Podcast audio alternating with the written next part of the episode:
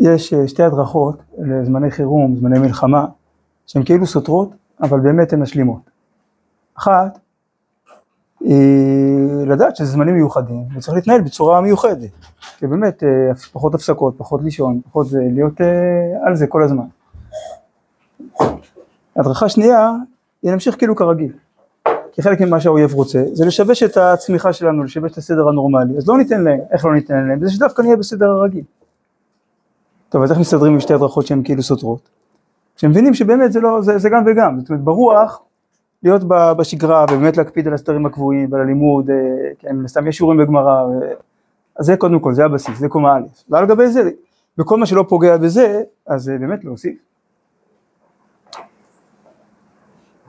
שבזמן הזה זה לא אה, כאילו זה משהו מעבר, אלא זה, זה הבסיס, זה, זה הכרחי. טוב, הגענו ל... סיימנו את הפחד? ברוך השם.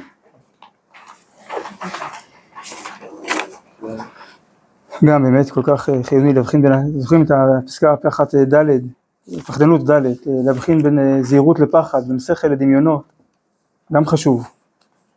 נכון, כל ההודעות האלה, דחוף להתפלל עם ארבע פ' סופית ושמונה סימני קריאה. עכשיו, עכשיו נכנסים לשיפה, כאילו מישהו סימס כאילו משיפה שהוא עכשיו נכנס, כאילו. אנשים לשם שמיים רוצים כאילו לדרבן, אבל זה, זה עקום, מחילה.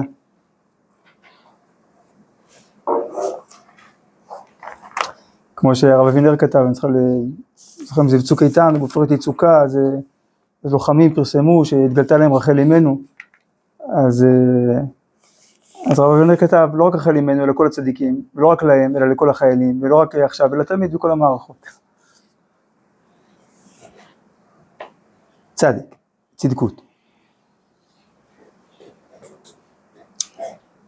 הצדקות היסודית של צדיק יסוד עולם, אז סליחה, רק השלמה לקודם, אז גם השיעורים, חלק מהשיעורים יהיו רגילים, וחלק יהיו אה, לרגל המצב. אה, של אה, דברים שצריך לדעת ולבנות. לא, לא, אבל אני אהיה בעזרת השם, או כמו שבשבוע שעבר ראיתי. ראיתי ש, שאפשר. לא בטוח שתמיד, אבל uh, מחר אני אהיה בעזרת השם. אז מחר כנראה יהיה שיעור מיוחד, כמו שכל מי שרוצה מוזמן. לא, זה, זה כבר מתנגש עם המשמרת. נראה, אולי, לא, מחר לא. שבוע הבא נראה. טוב, צדקות. הצדקות היסודית של צדיק יסוד עולם, זאת אומרת, יסוד בתוך הבניין. יסוד הוא המרכיב שעליו הכל עומד. כל הבניין בנוי על היסוד. אז הצדקות היסודית זה המרכיב היסודי בצדקות, שכל הצדקות עומדת עליו.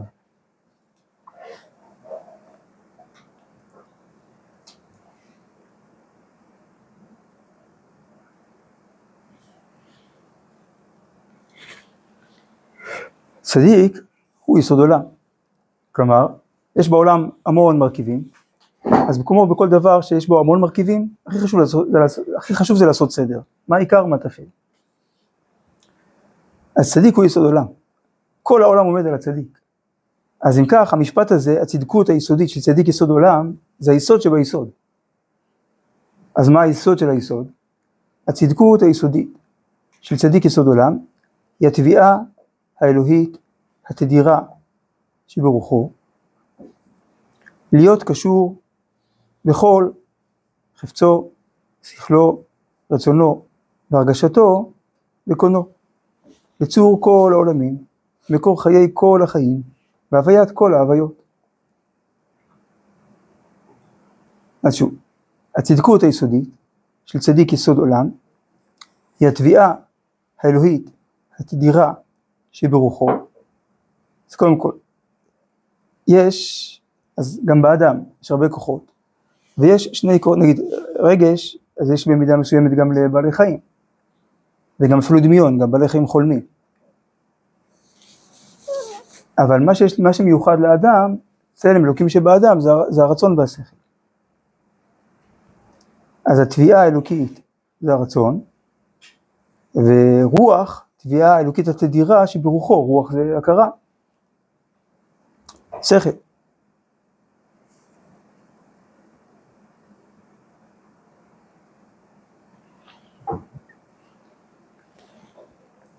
אז הצדקות היסודית של צדיק יסוד עולם היא התביעה האלוקית התדירה שברוחו, כלומר מתוך ההכרה ובתוכה יש תביעה אלוקית תדירה. זאת אומרת זה לא פעם ב, יש לו איזו התעוררות כזאת, אלא השוטף של החיים, הזרימה של החיים היא תביעה אלוקית תדירה. שמה? להיות קשור בכל. עכשיו המילה המרכזית בו היא כל, תופיע פה עוד כמה פעמים, נכון? בכל חפצו, כל העולמים, כל החיים, כל ההוויות. אז התביעה האלוקית, התדירה שברוחו, להיות קשור בכל. עכשיו בכל מה? חפצו, שכלו, רצונו והרגשתו.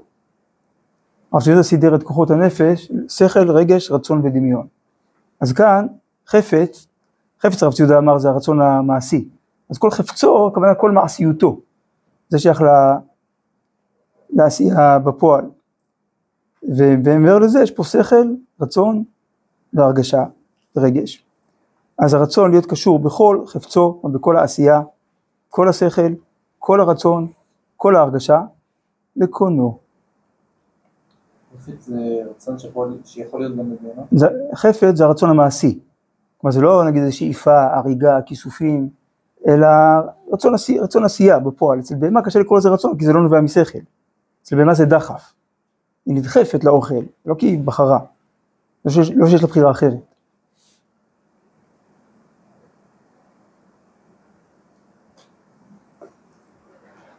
רצון משהו יותר כן הרצון של שכלי בלבד? כן, כן.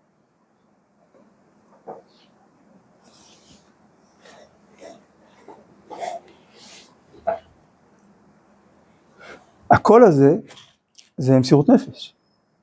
בכל לבבך, בכל נפשך, בכל מאודיך, באמת למסור, שמה זה אומר? זה להבין שהקשר עם הקדוש ברוך הוא זה לא שהוא דבר חשוב בחיים, או הדבר הכי חשוב בחיים, אלא הוא החיים. אין לכם מבלעדיו. כל מה שאני רוצה, מבין, מרגיש, זה כל זה חלק מהקשר איתו. זה, זה, זה מפחיד, אם לוקחים את זה ברצינות, זה, זה, זה, החיים משתנים לגמרי. אז מה, מה מאפשר את זה? לעשות כזאת מהפכה. לא נולדנו ככה בפועל, ברצון הגלוי, בהבנה הגלויה, ברגשות הגלויים, אז איך אפשר באמת למסור לקדוש ברוך הוא את הכל? אז פה התשובה היא במילה לקונו, מתוך ההכרה שבאמת הכל שלו. מה זה קונה? כשאומרים שהקדוש ברוך הוא קונה שמיים בארץ, הכוונה יוצר שמיים בארץ. הוא לא קנה אותם במכולת, אלא יצר אותם. גומר חסדים טובים וקונה הכל, הכוונה בורא הכל. אז אם, כשאני, כשאני מבין שכולי שלו, כולי עצם החיים שלי, עצם הקיום שלי הוא רעיון אלוקי, הוא רצון אלוקי. כל הקיום שלי זה כי הוא רוצה. אם ירצו אחרת, באותה שנייה אני לא אהיה. אז ממילא כל החפצים, כל ההבנות, כל הרצונות, כל הרגשות שלי הם גילויים שלו. הם גילויים של הרצון שלו שאני אהיה. אז הדבר הכי טבעי, הכי אמיתי, הכי מתבקש, זה לחיות, שהם יהיו איתו, שנרצה את רצונו, שנרגיש כמו שהשם רוצה שאני ארגיש. טוב, זה קשה, עדיין, כמובן, אבל זה טבעי. זה חשוב מאוד מאוד, קריטי להבין שזה טבעי. שזה לא בא לקחת אותנו לאיזה עולם זר, אלא לחיות החיים האמיתיים בעומק, בשורש. החיים שלי הם שלו, החיים, של, החיים שלנו באמת אלוקיים. אז לחיות אותם איתו, זה להחזיר אותם לשורש. אז לכן הרב אומר, מה זה קונו? צור כל העולמים. מקור חיי כל החיים. והוויית כל ההוויות. הוא יסוד עולם. אז להיות יסוד עולם, לדבוק בהשם ולכת בדרכיו, זה להיות יסוד עולם. אז ההבנה הזאת, הרצון הזה, התביעה האלוקית התדירה הזאת ברוחו של הצדיק, היא, היא יסוד הצדקות.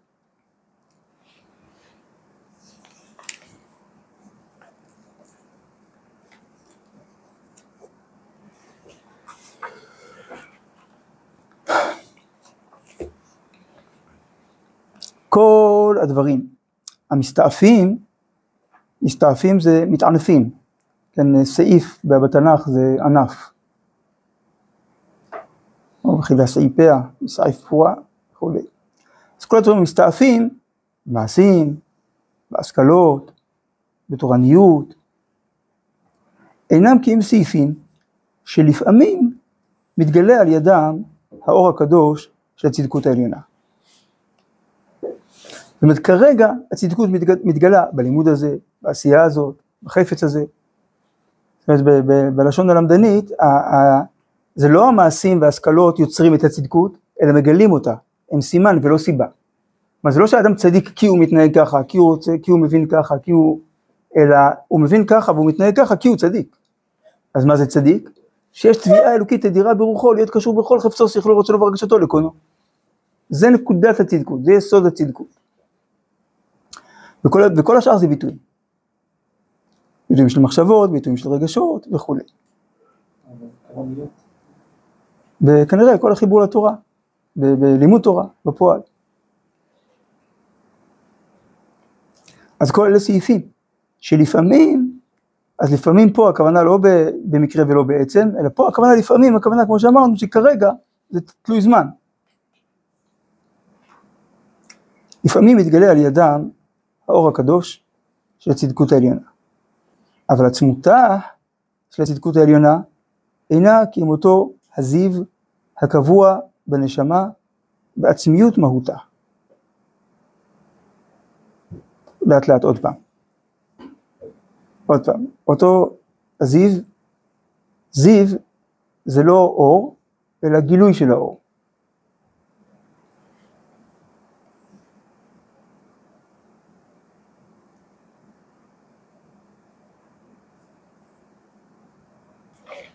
אז התמוצה של הצדקות היא הזיו הקבוע בנשמה בעצמיות מהותה, גילוי האור כאילו כמו הקרנה או... כן. שיש נגיד את, ה, את השלהבת, שהיא עצם האור והיא מפיצה זיו. שזה לא אותו אור כמו בשלהבת עצמה כשאתה מסתכל עליה. זה פשטות שלו. קרנה. אז הזיו הקבוע בנשמה, בעצמיות מהותה, זה להבין שהנשמה היא זיו של אור אלוקי. מה, הקדוש הוא אור, והנשמה שלי היא זיו. כי, כי המחשבה האנושית, שיש לי עצמיות משלי. הנשמה שלי היא עצמיות שלי. אבל העצמיות הזאת, זה נכון, אבל העצמיות הזאת בעצמה היא זיו אלוקי.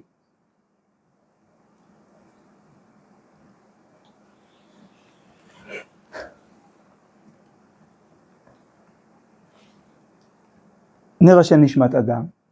נר בתנ"ך, בלשון חז"ל, פירוש המילה נר הוא כלי. נכון? אז לא כזה עיגול פרפין שמדליקים כמו היום, אלא פירוש המילה נר הוא כלי. בדרך כלל מחרס או ממתכת שבתוכו היו שמים שמן ופתילה ונר. אז מה זה נר השם נשמת אדם? שהנשמה של האדם היא נר השם, כלומר היא כלי לגילוי אלוקות. אני פה, יש לי עצמיות, יש לי מהות, יש לי זהות אישית ייחודית, כי השם בחר להתגלות גם דרכי. אז אני זיו. האני שלי הוא שאני זיו של האור האלוקי, רק הוא האור, ואנחנו כולנו זיו, גוונים של זיו. אז יש זיו שקבוע בנשמה בעצמיות מהותה, והזיו הזה, ההבנה שאני כלי לגילוי האלוקות, הוא מתגלה בתוך, בתוך נקודת החיים היותר, לא יודע אם זה מרכזית או מרוכזת, אבל זה אותו עניין.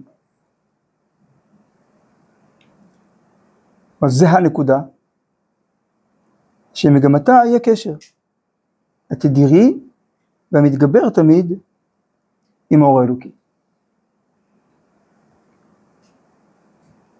כלומר להבין שמגמת החיים, תוכן החיים, הוא הקשר התמידי עם האור האלוקי, זה יסוד הצדקות.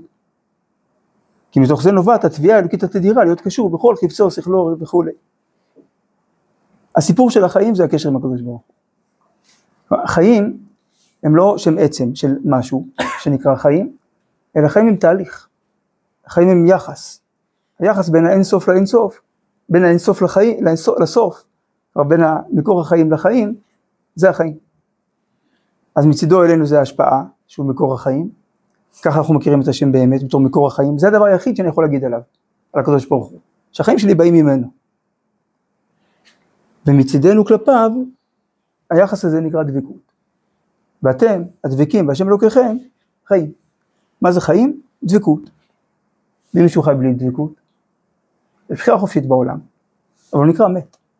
רשעים בחיים קרויים מתים. כי, כי מה זה אומר שהוא חי? שהשם נתן בו כוח של חיות, אז הוא חי עד שתיגמר, עד שתיגמר הבטריה. כאילו, אז יש, כן, בטבע יש לו חיות, אבל זה לא מהות של חיים, כי מהות של חיים זה רק החיבור אל השורש. ומי שמחובר לשורש, אז מה זה משנה אם זה בגוף או לא בגוף? צדיקים במיתתם קוראים חיים, כי הוא באמת חי. אז הוא חי תמיד.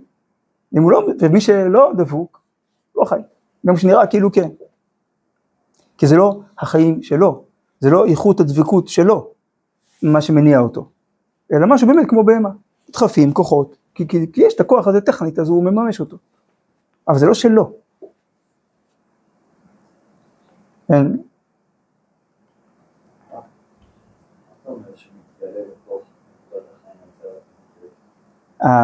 ההבנה הזאת שיש זיו שקבוע בנשמה בעצמיות מהותה, מה שהנשמה,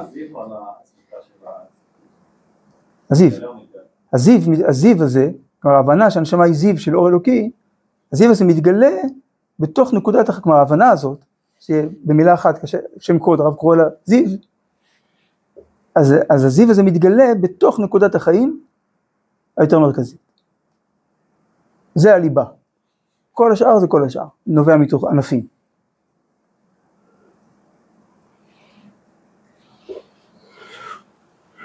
אז זאת נקודת חיים, אבל זה לא רק עכשיו אפיון, כן, מיקום, זה, הנה זה נמצא בפנים, אלא יש פה מגמה. יש נקודה ומגמה. הזכרנו הרבה פעמים שכל אה, כל תהליך אמיתי יש פה שני צדדים, יצ, יציבות והתפתחות. כלומר אם יש רק יציבות ואין התפתחות, אז זה לא יציבות, זה, זה קיבעון וקיפאון ומוות, מה שלא זז מת. מצד שני, אם יש רק אה, תנועה ואין יציבות, אז זה התברברות, זה לא צמיחה.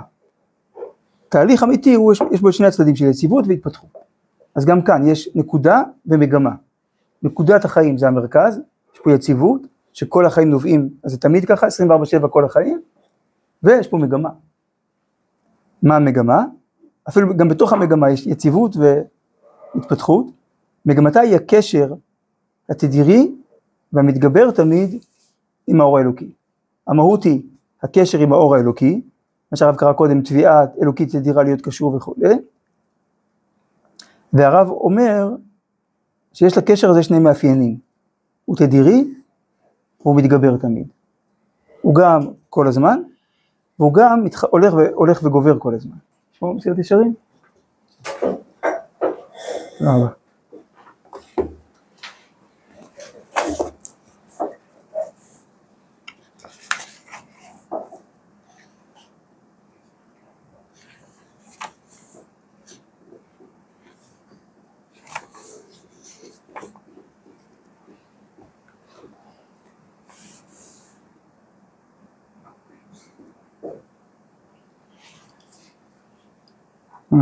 אין לי את השם שלי, עכשיו אני צריך לחפש, אה, איפה זה?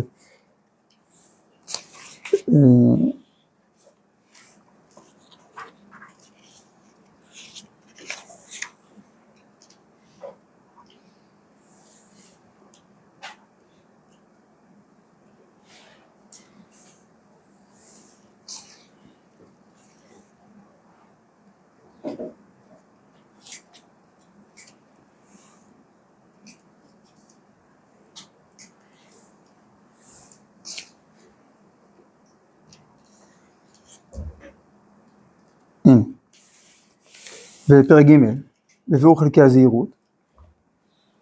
אז מה זה זהירות? שלא יעשה שום מעשה, שעת מעשה, שלא יעשה אה, שום מעשה בלי שישקול אותו מאזני שדות הידיעה, מה אותו ואמיתי וכולי, ושלא בשעת מעשה, אז שלא בשעת מעשה, הכוונה דרך החיים הכללית, אמרנו, זרימת החיים, התדר הכללי של החיים, הסאבטקסט של החיים. שיעלה לפניו זיכרון כלל מעשיו, וישקול אותם כמו כן, במאזני המשקל הזה, לראות מה יש בה מהרע למה נדחה אותו, ומה מן הטוב להתמיד בו ולהתחזק בו. עכשיו, כמו ששמתם לב, זה לא סימטרי, כי כתוב מה יש בה, מה יש בה, מה יש בה מהרע, למה נדחה אותו. אז מה היינו מצפים שיהיה כתוב בהמשך? מה האיזון? ומה יש במעט טוב לקרב אותו. אז זה לא, להתמיד בו ולהתחזק בו. אלה שני, ככה חיים טוב. בזה שהטוב הזה הוא תמידי, לא הבלחות שפעם ב- יוצא לי, כן, כאילו להרגיש משהו בתפילה או במצווה או ללמוד בהתמדה, אלא להתמיד בו. וגם ההתמדה הזאת, בעולם הזה, העולם הזה הוא עולם דינמי, אם לא מתקדמים לסוגים. אז חלק מהותי מהטוב זה גם להתחזק בו. לא בלחץ כמובן, אף אחד מהספרים לא כתוב להיות בלחץ, סימן שאת הלחץ הרע ממציא. אבל להיות במגמה של התעלות. איך אפשר, איך אפשר לצמוח, לחפש, איך אני יכול לצמוח? יכול להיות שאם חיפשתי התשובה היא לא, כרגע אני צריך להתבסס איפה שאני. מי יעלה בהר השם ומי יקום במקום קודשו. יש את השלב של העלייה, יש את השלב של הלקום, כלומר שתהיה קיימות לעלייה הזאת. זה כמו ספורטאי ש, שמתאמן על איזשהו, מתאמן לקראת איזשהו הישג, והוא הצליח להגיע לתוצאה, ליעד. עכשיו, מה, מה, מה העבודה עכשיו? לשמר את ההישג הזה. זאת אומרת, לא, לא לנסות להשיג עכשיו, לפרוץ עוד פעם את השיא, אלא שמה שהיה פעם הישג של פעם בכמה שנים, יהיה עכשיו הנורמה. שכל פעם הוא עושה את זה. ואז כשזה יהיה נורמה, אז אפשר להתקדם לקראת ההישג הבא. אבל להיות בנחת, איפה שאני, ובשלב הזה של ה... כרגע להתייצב. זה לא פחות um, עבודת השם מאשר uh, להמציא דברים חדשים. ואדרבה, כמו שאמרנו בהתחלה, תמידים כסדרם מוספים כהלכתם. כשהתמידים כסדרם, אז הם כהלכתם. אם מישהו למד יותר בלילה, הפסיד את סדר בוקר, כאילו עם תפילת שחרית במניין, עם השיעור, עם החברותא, עם, עם, עם השיעור של הרב, כאילו, אז, אז הוא הפסיד הרבה יותר מאשר הרוויח. הוא הרוויח שעה והפסיד יום. טוב, אז הקשר עם האור האלוקי הוא תדירי, הוא מתגבר תמיד, כי הוא חי, ככה נראה דבר שהוא חי, הוא כל הזמן, כמו שהחיים הם כל הזמן, והוא בתנועה תמידית, כמו שהחיים הם בתנועה תמידית. אז, אז מה זה צדקות? צדקות זה האיכות הזאת של רצון להיות קשור כל הזמן, זה צדיק, מי שרוצה להיות כל הזמן קשור, שכל אחד מאיתנו כזה, באמת כולם צדיקים. השאלה עד כמה הרצון הזה, האיכות הזאת של רצון, היא מערכת ההפעלה שלנו, ולא נגיעות מדי פעם.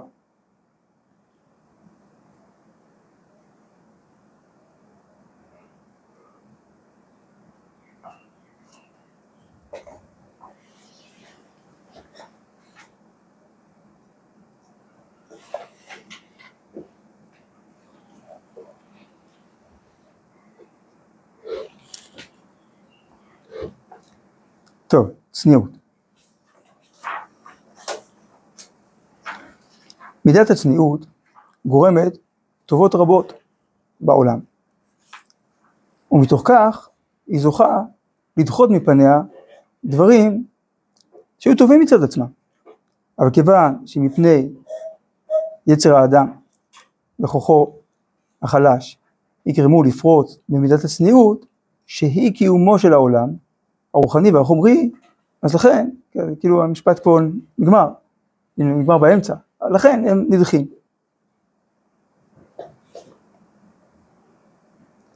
מה הכוונה? דברים שהיו טובים מצד עצמם, אבל כיוון שהם פוגעים בצניעות, הם נדחים. מידת האהבה והידידות.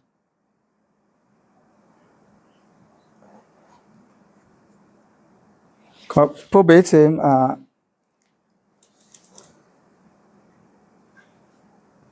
כאילו הרב כתב את המשפט, כאילו התחיל את המשפט פעמיים, כלומר צריך, צריך לסדר את המשפט. כי באמת הרב כתב מתוך אה, נביאה פנימית כזאת, לפעמים יש כאילו חזרה אחורה ואז אה, התקדמות. בעצם המילים האלה, מידת האהבה והידידות, הם המשך של דברים שהיו טובים מצד עצמם.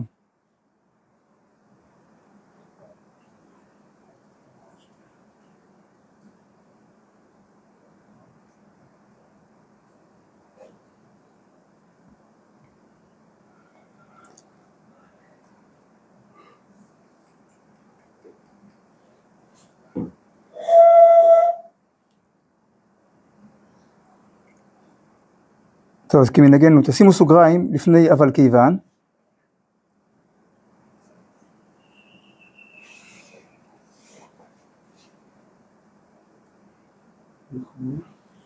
ועד הרוחני והחומרי. ועכשיו שוב סוגריים, מלפני מידת האהבה עד לבין המינים, סגור סוגריים.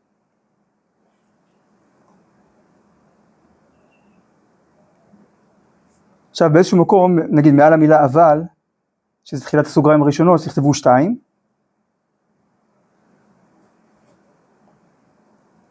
ומעל uh, מידת האהבה והידידות, תכתבו אחד.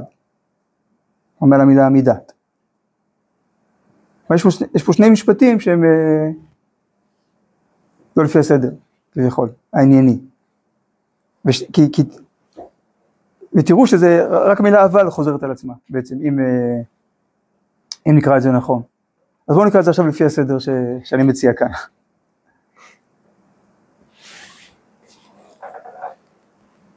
מידת הצניעות גורמת טובות רבות בעולם, ומתוך כך היא זוכה לדחות מפניה דברים שהיו טובים מצד עצמם. למשל, מידת האהבה והידידות, בכל הסימנים והדיבורים הנוחים, היה ראוי להיות שווה בין המינים. עכשיו נחזור אחורה, אבל כיוון שמפני יצר האדם בכוחו החלש יגרמו לפרוץ ממידת הצניעות, שהיא קיומו של העולם הרוחני והחומרי, אבל מפני יקרת ערך הצניעות, מפה הרב חוזר לאותו רעיון. נדחית מידת, מידת דרך ארץ ממקומה, עד שלא לשאול במקום בשלום אישה. עוד פעם. טוב, אז, אז מה כתוב פה אחרי ההגהות והשינויים? אז מה, מה התוכן שכתוב פה? מידת הצניעות גורמת טובות רבות בעולם, הכוונה שהיא לא עוד מידה, זה לא משהו נקודתי, אלא, כמו שהרב אומר בהמשך, התכלית הכללי היפה, היא בניין עולם, בניין הדורות.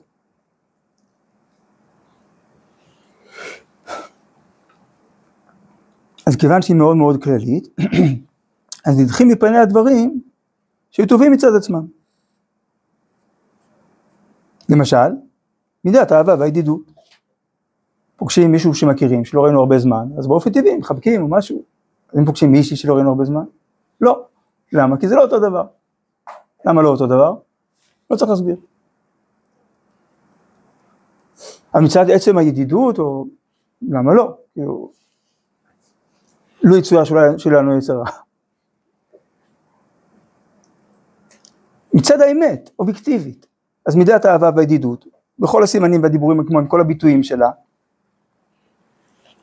בדיבורים הנוחים, באותה כלילות או נחמדות, שיש גם קצת קלות דעת וצחוקים, אז היה ראוי להיות שווה בין המינים.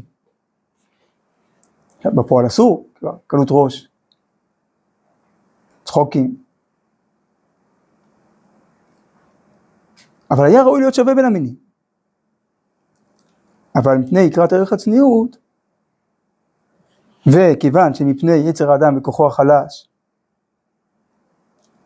כלומר אין לו מספיק, זה ה, יצר האדם זה ה, מה שגורר אותו למקום הלא נכון, וכוחו החלש מלשמור על, ה, על העמדה הנכונה, אז יגרום לפרוץ במידת הצניעות שהיא קיומו של העולם, הרוחני והחומרי, אז מפני יקרת ערך הצניעות, שהיא כללית, נדחית מידת דרך ארץ מקומה. כן, נראה לו יפה. מה, לא להסתכל לכיוון, לא...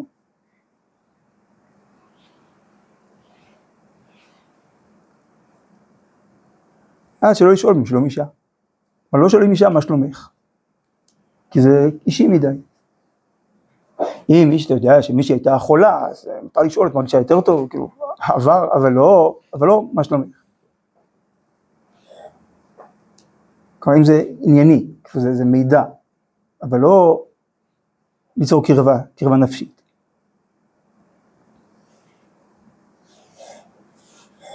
יש נימוס, יש לעבוד ביחד, לפעמים צריך לעבוד ביחד, אבל לא בלי קרבה אישית. לפעמים זה, זה דק.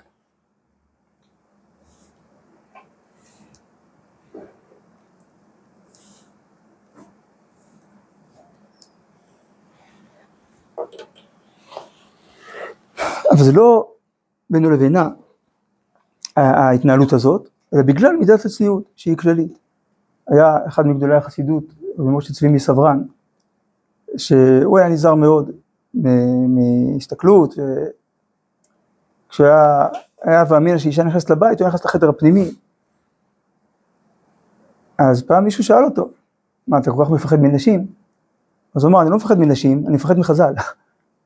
כלומר, זה, זה לא משהו ביחס לנשים, זה משהו בעיה עם המיניות, או בעיה עם, אה, לא יודע, איזה רגישות אה, על לא בריאה, או לחץ, לא בריא, אלא יראת שמיים, שאם חז"ל אמרו שאלה הגדרים, אז ולא להסתכל, אז, אה, אז הוא גם בזה הוא מהדר, כמו שבכל דבר הוא מהדר.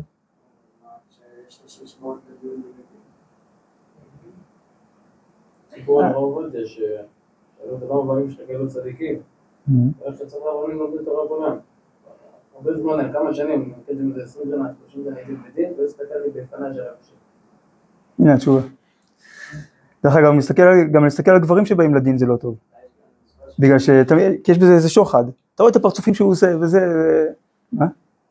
יש גם חז"ל שעל הבעלים שהכניסו את השער למדרש, אז הם צריכים לראות אותה כאילו כאילו יצא מבחינתם.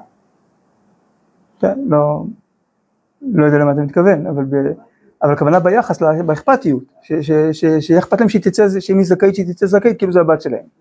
אבל לא עכשיו לחייך אליה, זה לא קשור.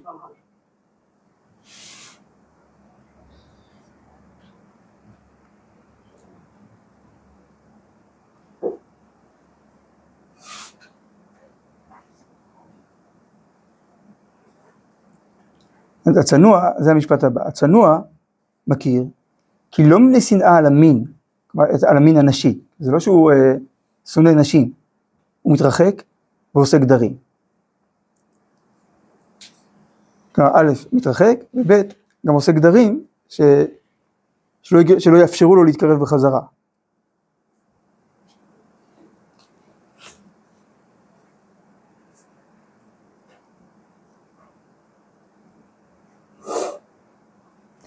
כי מפני התכלית הכללי היפה, הכללי כמו שאמרנו זה לא בינו לבינה, זה לא היחס שלו אליה, אלא ההבנה של איך צריך לראות קשר בין איש לאישה.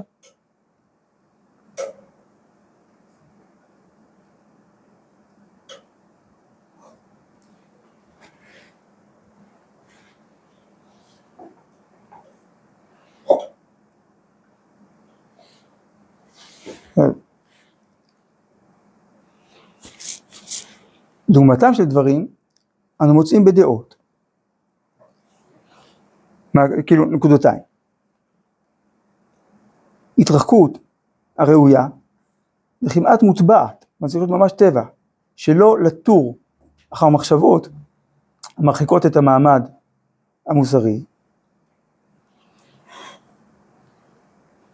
לפעמים נראה שדוחקים את חופש הדעת, במקביל לזה שבצניעות נראה כאילו ההנהגות של הצניעות דוחקות את חופש הרצון. אז לפעמים באמת צריך לדחוק את חופש הרצון, ולפעמים צריך לדחוק גם את חופש הדעת. אז זה לא דבר חיובי מצד עצמו לדחוק את חופש הדעת, אבל מי שמכיר את התכלית, יבין את עיקר ערך ההגבלה, ויקבל אותה באהבה. רמב"ם, ערך א', אהבה. אה, סליחה, כרך א' בספר הראשון, זה רמב"ם, בהלכות עבודה זרה, פרק ב'.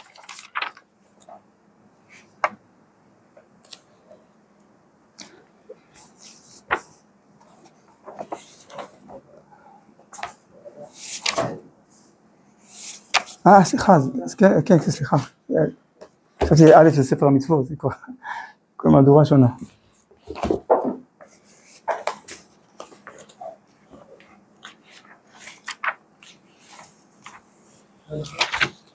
פרק ב' הלכה ב'. הלכה, לא, לא, פרק, כן, פרק ב', הלכה ב'. ספרים רבים חיברו עובדי עבודה זרה בעבודתה. אך עיקר עבודתה הוא ממשפטה ומעשיה, כלומר התיאוריה, האידיאולוגיה, השורש וה... ומה עושה, הפרקטיקה.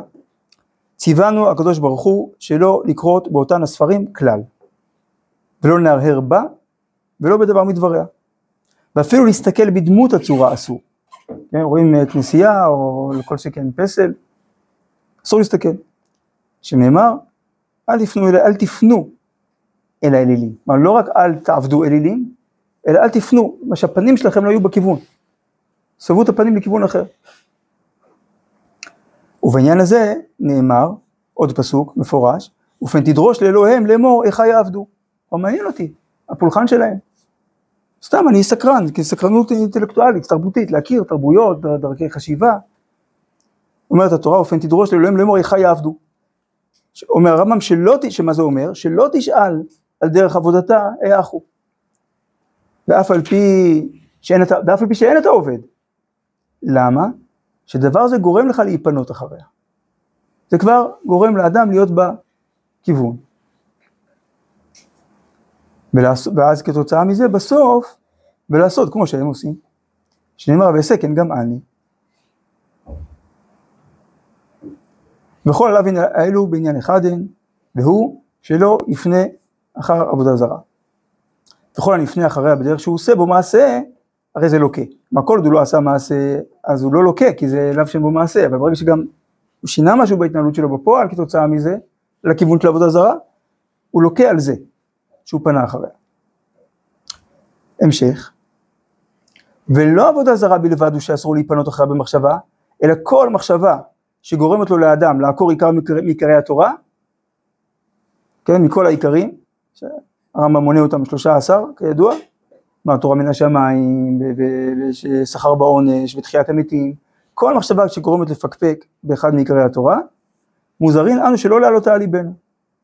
ולא נסיח דעתנו לכך ונחשוב ונימשך אחר, אחרי, אחר הרהורי הלב. למה? מפני שדעתו של האדם קצרה. כן, השכל שלנו מוגבל, ולא כל הדעות יכולות להשיג האמת על בוריו. ואם יימשך כל אדם אחר מחשבות ליבו, זה מה שאני חושב, ככה נראה לי, נמצא מחריב את העולם, לפי קוצר דעתו. בגיל חמש, ארבע, חמש, חשבנו שאנחנו מבינים את העולם? באמת שכן. ואם מבחינתנו היו נותנים לנהל את החוקים, של המשפחה, של הבית, אפילו של המדינה, היה יותר טוב. ברוך השם, אנחנו לא בני חמש, הבנו שלא. בגיל חמש עשרה גם חשבנו. וגם היום אנחנו חושבים, באופן טבעי. אבל אדרבה, ככל שאתה יותר מבוגר, וזה הסימן שהוא מבוגר, הוא מבין שהוא לא מבין הכל. הוא מוכן לקבל את זה שגם הרמטכ"ל מבין משהו, וגם הרב הראשי מבין משהו, ועם כל הכבוד לעצור את הייעול שלו, הוא יכול לפנות, אבל ולשאול, בענווה, אולי, אבל לא... קצור דעתו של אדם קצרה. ואם אדם יימשך אחרי זה, מחריב את העולם, לפי קוצר דעתו. כיצד? פעמים יתור אחר עבודה זרה, ופעמים יחשוב בייחוד הבורא, שמה הוא, שמה אינו, מה למעלה, מה למטה, מה לפנים, מה לאחור, או לפני העיקום, אחרי העיקום, כאילו, כל מיני מחשבות שאין להן סוף ואין להן תכלית, אין להן טעם, הן לא בונות. מחשבות ריקות. ופעמים בנבואה, שמה היא אמת, שמה אינה. ופעמים בתורה, שמה היא מן השמיים, שמה אינה. ואינו יודע המידות שידון בהם עד שידע אמת על בוריו, אפילו כללי החשיבה הם לא מדויקים אצלו. יש אה, הרבה מה שנקרא כשל לוגי, הטיות קוגניטיביות, כל מיני אה, דברים שמעכבים את החשיבה. למשל פרסומאים, ככה הם עובדים. גורמים ליצור אווירה טובה סביב מוצר, לא בצדק, בלי קשר לנתונים. מבחינת הנתונים זה בדיוק כמו המוצר השני, אבל הוא עולה יותר כי יצרו סביבו איזה אווירה.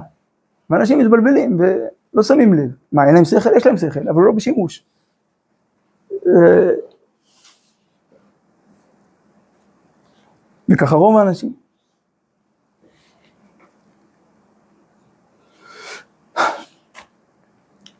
אז הוא לא יודע, אז הוא אדם רגיל, לא יודע המידות שידון בהן עד שידע אמת על בוריו, ונמצא יוצא לידי מינות.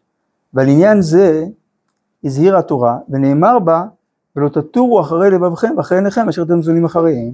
כלומר, לא יימשך כל אחד מכם אחר דעתו הקצרה, וידמה שמחשבתו משגת האמת. כך אמרו חכמים, אחרי לבבכם זו מינות, ואחרי עיניכם זו זנות. אז הנה, זה שני, שני הנושאים שהרב מחבר אותם פה במידות הראייה בצניעות. הרב דוגמתם של דברים, זה שני דברים, שני תחומים, שאת אומרת, תן לבן אדם לחשוב, תן לאדם להרגיש, תן לבן אדם לרצות, לא. אם הוא יחשוב באופן טבעי, אם הוא ירגיש באופן טבעי, אם הוא ירצה באופן טבעי, הוא, הוא יהיה מקולקל. הוא יצא מחוץ לשורת המוסר, והדעת האמיתית והמוסר האמיתי. אז שנייה, אז לכן התורה מגבילה את הדעת, ומגבילה את החשק ואת הרצון. כן. כמו ש... לא יודע, הרמב"ם, סנהדרין, עסקו בענייני עבודה זרה. כן, אז זהו, אז רציתי, עכשיו. רציתי לומר. אז על זה רציתי לומר באמת, עכשיו בהמשך. הרמב"ם כותב באיגרת שאין ספר בעבודה זרה שתורגם לערבית שהוא לא קרא. למה? כי הוא מורה הדור, הוא מורה הנבוכים. אז איך הוא יהיה מורה הנבוכים אם הוא לא יעסוק בנבוכים? בסנהדרין צריכים לדעת ללמוד את כל הכישופים ואת כל ה... נכון? כי הם סנהדרין, כי הם מורים הוראה לרבים. אז הם לא ברמה של אדם שבודק, הם לא בשלב, הם מורים, הם מורים, אה, מורים, מורים לדור, הם מורי הנבוכים, הם לא נבוכים. אז הם צריכים לדעת. אז כל מי שהוא לא שם, סימן שלא. זה לא שייך לבדוק דברים בצניעות. שייך? יש סיפורים על המוראים שהרכיבו כלה על הכתפיים, ושאלו אותו תלמידה, הוא אמר, "אה, כמו קורה. בדיוק כמו קורה. ההבדל. חומר.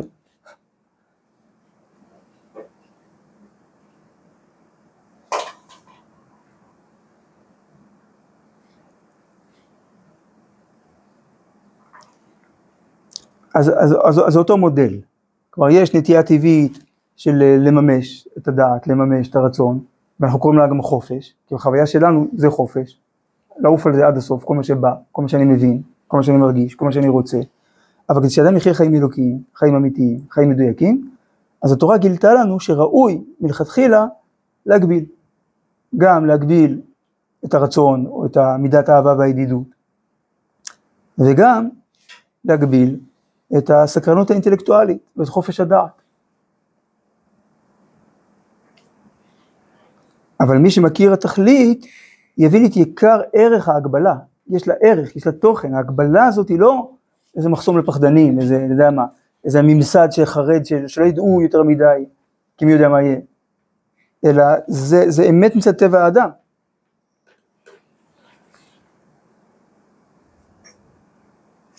הרב, יש מצב שכאן, כאילו לא לא נראה שהרב קוק מפרש את המושג צניעות, יותר מפרש כאילו מה נגדו, כאילו לא, לא לא אז אתה שואל מה זה צניעות?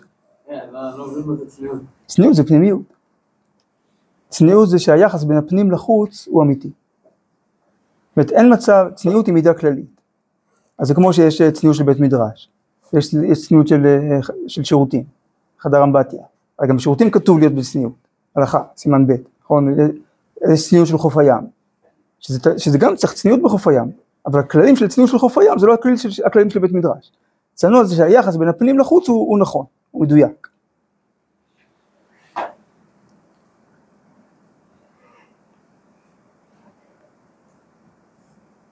הפירוש המילה צנוע זה פנימי, מוצנע. כלומר לא חיצוני, לא חשוף, לא גלוי.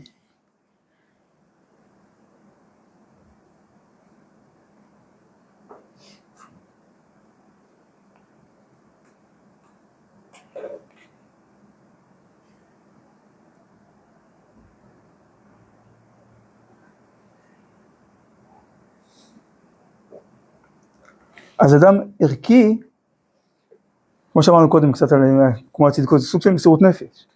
עיקר האדם זה השכל והרצון, אבל כיוון שהשכל והרצון לא מדויקים, אז אדם מדויק זה אדם שמוכן להגביל את השכל, ומוכן להגביל את הרצון. מה זה להגביל את השכל? לא שמישהו רוצה שהוא יהיה אהבל, תלמד תורה כמה שיותר, תלמד אמונה כמה שיותר, אבל לפי הסדר והדרגה, ואם תגיע לסנהדרין, אז תלמד גם את ספרי עבודה זרה. אבל, אבל עד אז, אז לא, לא, לא נוגעים. אותו דבר ב- בידידות, באהבה, מישהו לא קדוש עליון, גם מישהו קדוש עליון, אל תאמין בעצמך עד יום מותך. אבל באותם המוראים באמת היו יחידי הדורות. גם לא כל המוראים עשו את זה.